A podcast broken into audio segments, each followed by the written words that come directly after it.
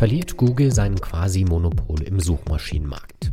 Microsoft will es mit seinem neuen Super Bing herausfinden. Wir greifen jetzt an, verspricht Firmenchef Satya Nadella vollmundig. Aber möglicherweise hat er mit ChatGPT kein besseres Google, sondern einfach nur ein bockiges, flunkerndes und vielleicht sogar gefährliches Kind in die Welt gesetzt. Darum geht es in dieser Folge von Wieder was gelernt. Abonnieren Sie den Podcast gerne überall, wo es Podcasts gibt. Ab sofort auch als Push-Mitteilung in der NTV-App oder bei RTL Plus Musik. Wir freuen uns immer über Kommentare und natürlich auch Bewertungen. Ich bin Christian Hermann. Hallo und herzlich willkommen.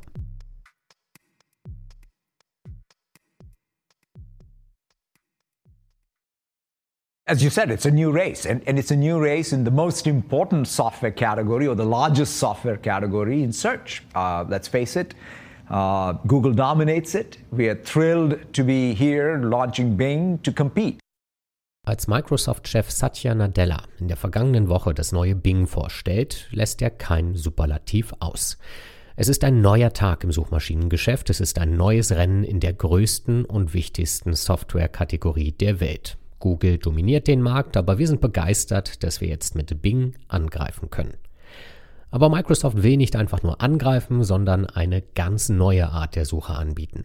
Denn Bing antwortet ab sofort mit Unterstützung von künstlicher Intelligenz. Nur einen Monat nach dem milliardenschweren Einstieg bei der KI-Schmiede OpenAI hat Microsoft den Chatbot ChatGPT in seine Suchmaschine integriert und Platzhirsch Google damit offensichtlich auf dem falschen Fuß erwischt. Denn während Microsoft vergangene Woche die beeindruckenden Fähigkeiten des neuen Bing vorstellte, stolperte Google von einem Fauxpas in den nächsten. Inkompetenz, die viel Geld kosten kann. Denn die Internetsuche ist ein gigantisches Geschäft. 2022 wurden damit mehr als 160 Milliarden Dollar umgesetzt und fast alles geht auf das Konto von einem einzigen Unternehmen, Google hat auf Desktop-Computern einen Marktanteil von 85 Prozent, bei Mobilgeräten, also Smartphones und Tablets, sind es sogar 96 Prozent. Der Suchmaschinenmarkt ist eine Geldmaschine und ein Monopol, das Google unbedingt verteidigen möchte, sich bei dem Versuch aber vermutlich ins eigene Fleisch schneiden würde. Experten wie Philipp Klöckner sind überzeugt, dass Google mit seiner KI namens BART alles das, was Microsoft, Bing und ChatGPT können, auch schon lange beherrscht. Google habe sie vermutlich aber aus strategischen Gründen noch nicht veröffentlicht, sagt der Investor und Moderator des Podcasts Doppelgänger Tech Talk. Man spricht da so vom sogenannten Innovators Dilemma, also dass Google hier ein sehr spannendes Geschäftsmodell gefunden hat mit ihrem bisherigen Suchmodell und jetzt keinen Anreiz hat, das kaputt zu machen mit einer eventuell innovativeren, aber weniger lukrativen Lösung. Microsoft dagegen hat nichts zu verlieren. Auf Desktop-Computern werden immerhin noch 9% der Suchen mit Bing durchgeführt. Im Mobilbereich sind es dagegen nicht mal 1%. Bing findet auf dem Smartphone praktisch nicht statt. ChatGPT ist deswegen selbst mit einem Preisschild von 10 Milliarden Dollar ein vergleichsweise günstiger Versuch, Google anzugreifen und sich ein deutlich größeres Stück des riesigen Suchmaschinenkuchens zu sichern. Philipp Klöckner ist allerdings trotz der ziemlich blamablen Google-Woche nicht vollends überzeugt. Ja, derzeit gibt es einen Hype um ChatGPT, aber was, wenn Google nachzieht? Kann Microsoft dann auch die praktischen Hürden des Suchmaschinenmarktes überwinden? Denn die meisten Fragen, zwei Drittel aller Anfragen, werden auf dem Smartphone gestellt und dort sind Bing und Microsoft Fremdwörter. Denn die eine Hälfte des Smartphone-Marktes kontrolliert Google mit seinem Betriebssystem selbst und für die andere Hälfte überweist Google jedes Jahr bis zu 15 Milliarden Dollar an Apple. Am Ende ist Google also sowohl auf Android-Geräten von Samsung oder Huawei als auch auf iPhones und iPads die vorinstallierte und damit automatisch auch am meisten genutzte Suchmaschine mit der die allermeisten Menschen dann auch noch zufrieden sind. Ich glaube, das Googlen ist als Begriff und als Anlaufstelle und als Quelle der Wahrheit so in den Volksmund, aber auch in, in, in die Nutzungsmuster von Menschen übergangen, dass es wirklich schwer ist, das aufzubrechen. Plus man darf nicht vergessen, dass, wie, wie ich vorhin gesagt habe, die mobilen Endgeräte einfach ein großer Burggraben sind, äh, der schwer zu erobern ist. Ähm, und ich meine, Bing gab es die ganze Zeit schon als alternative Suchmaschine und eigentlich ist sie gar nicht so viel schlechter als Google. Und dennoch haben äh, Leute sie bisher nicht genutzt und nur AI wird daran nichts ändern. Einerseits, weil Google sehr schnell nachziehen kann ähm, und andererseits, äh, weil die meisten Menschen damit auch noch gar nichts anfangen können, denke ich. Marktanteile kann Microsoft im mobilen Markt also nur gewinnen, wenn die Leute selbst aktiv werden, Bing bewusst ansteuern und nutzen. Aber das klappt natürlich nur, wenn die Suchmaschine auch zuverlässig Ergebnisse liefert. Und daran scheint die Bing KI selbst bei einfachsten Anfragen regelmäßig zu scheitern.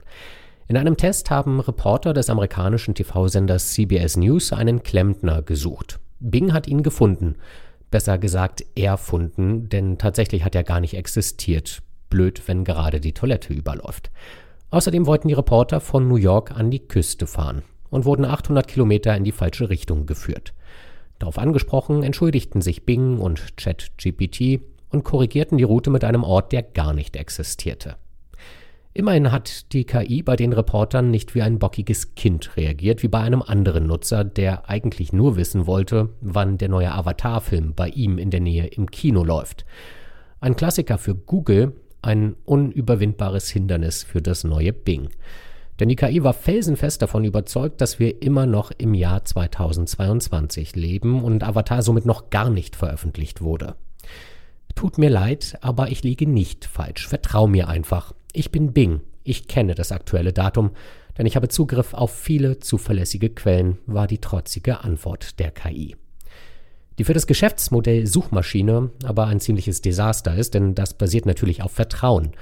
80 bis 90 Prozent des Umsatzes würden mit genau diesen transaktionalen Anfragen verdient, sagt Google-Experte Philipp Klöckner. Ich brauche ein Hotel. Wann läuft der Film im Kino? Wo bekomme ich diese Sneaker? Das ist das Brot- und Buttergeschäft. Kann das beanspruchen, dass das immer die Wahrheit liefert? Ähm, das glaube ich nicht. Und das bleibt ein Problem. Ähm, und ich glaube, da ist eben auch der Grund, warum Google das bisher noch nicht ähm, 100% einfließen lässt in das Produkt. Das ist, ähm, wie du es vorher genannt hast, dass es halluziniert, träumt, sich Dinge ausdenkt. Ähm, so ein bisschen wie ein fünfjähriges Kind. So man, man weiß nicht, ob es jetzt ausgedacht ist oder ob das äh, wirklich so ist wenn es richtig ist, ist es natürlich bestechend schnell äh, und oft sehr prägnant zusammengefasst, die Fakten äh, gut erkannt. Aber es ist halt für, für einen Menschen fast unmöglich zu erkennen, wann es richtig äh, oder, oder falsch ist. Das trifft speziell auf komplexe Fragen zu. Das ist die Paradedisziplin von künstlicher Intelligenz wie ChatGPT. Wie lange fliegt man von der Erde bis zum Mond? Wann sind die Dinosaurier ausgestorben? Was ist die beste Route für einen Roadtrip durch die USA? Die Antworten, die Bing mit seiner KI dazu liefert, klingen beeindruckend und überzeugend, sind aber ebenfalls erstaunlich auf ziemlich großer Mist. Auch die ach so tolle Präsentation von Microsoft enthielt Fehler über Fehler, wie aufmerksame Beobachter wenig später feststellten. Falsche Produktrezensionen waren dabei, erfundene Nachtclubs für den Urlaub in Mexiko oder sogar komplett ausgedachte Geschäftsberichte, die dann mit ausgedachten Zahlen anderer Geschäftsberichte verglichen wurden. Selbst wenn alle diese Antworten richtig wären, gäbe es gute Gründe dafür, warum ChatGPT eher kein Google-Killer ist. Aber wenn die Super-KI vor allem ein bockiges Kind mit einem Hang zum Flunkern ist, könnte der vollmundige PR-Angriff für Microsoft am Ende sogar zu einem Boomerang werden. Dann nämlich, wenn ChatGPT nicht nur unzuverlässig halluziniert, sondern Fake News verbreitet, dabei hilft, Verbrechen zu planen oder ein eigenes Bewusstsein entwickelt. Auch das haben einige Nutzer natürlich schon ausprobiert mit teilweise besorgniserregenden Ergebnissen, bei denen sich die KI in alternative, fiese oder sogar kriminelle Persönlichkeiten verwandelte. Auch die Reporter von CBS News wollten diese Fragen bei ihrem Microsoft-Besuch stellen, wurden vor der Umsetzung aber von einem Mitarbeiter gestoppt. Das sei nicht der richtige Zeitpunkt dafür, hieß es. Stattdessen gab es dieses wenig beruhigende Statement von Microsoft-Chef Nadella. Look, I mean, look, runaway AI is if it happens, it's a real problem.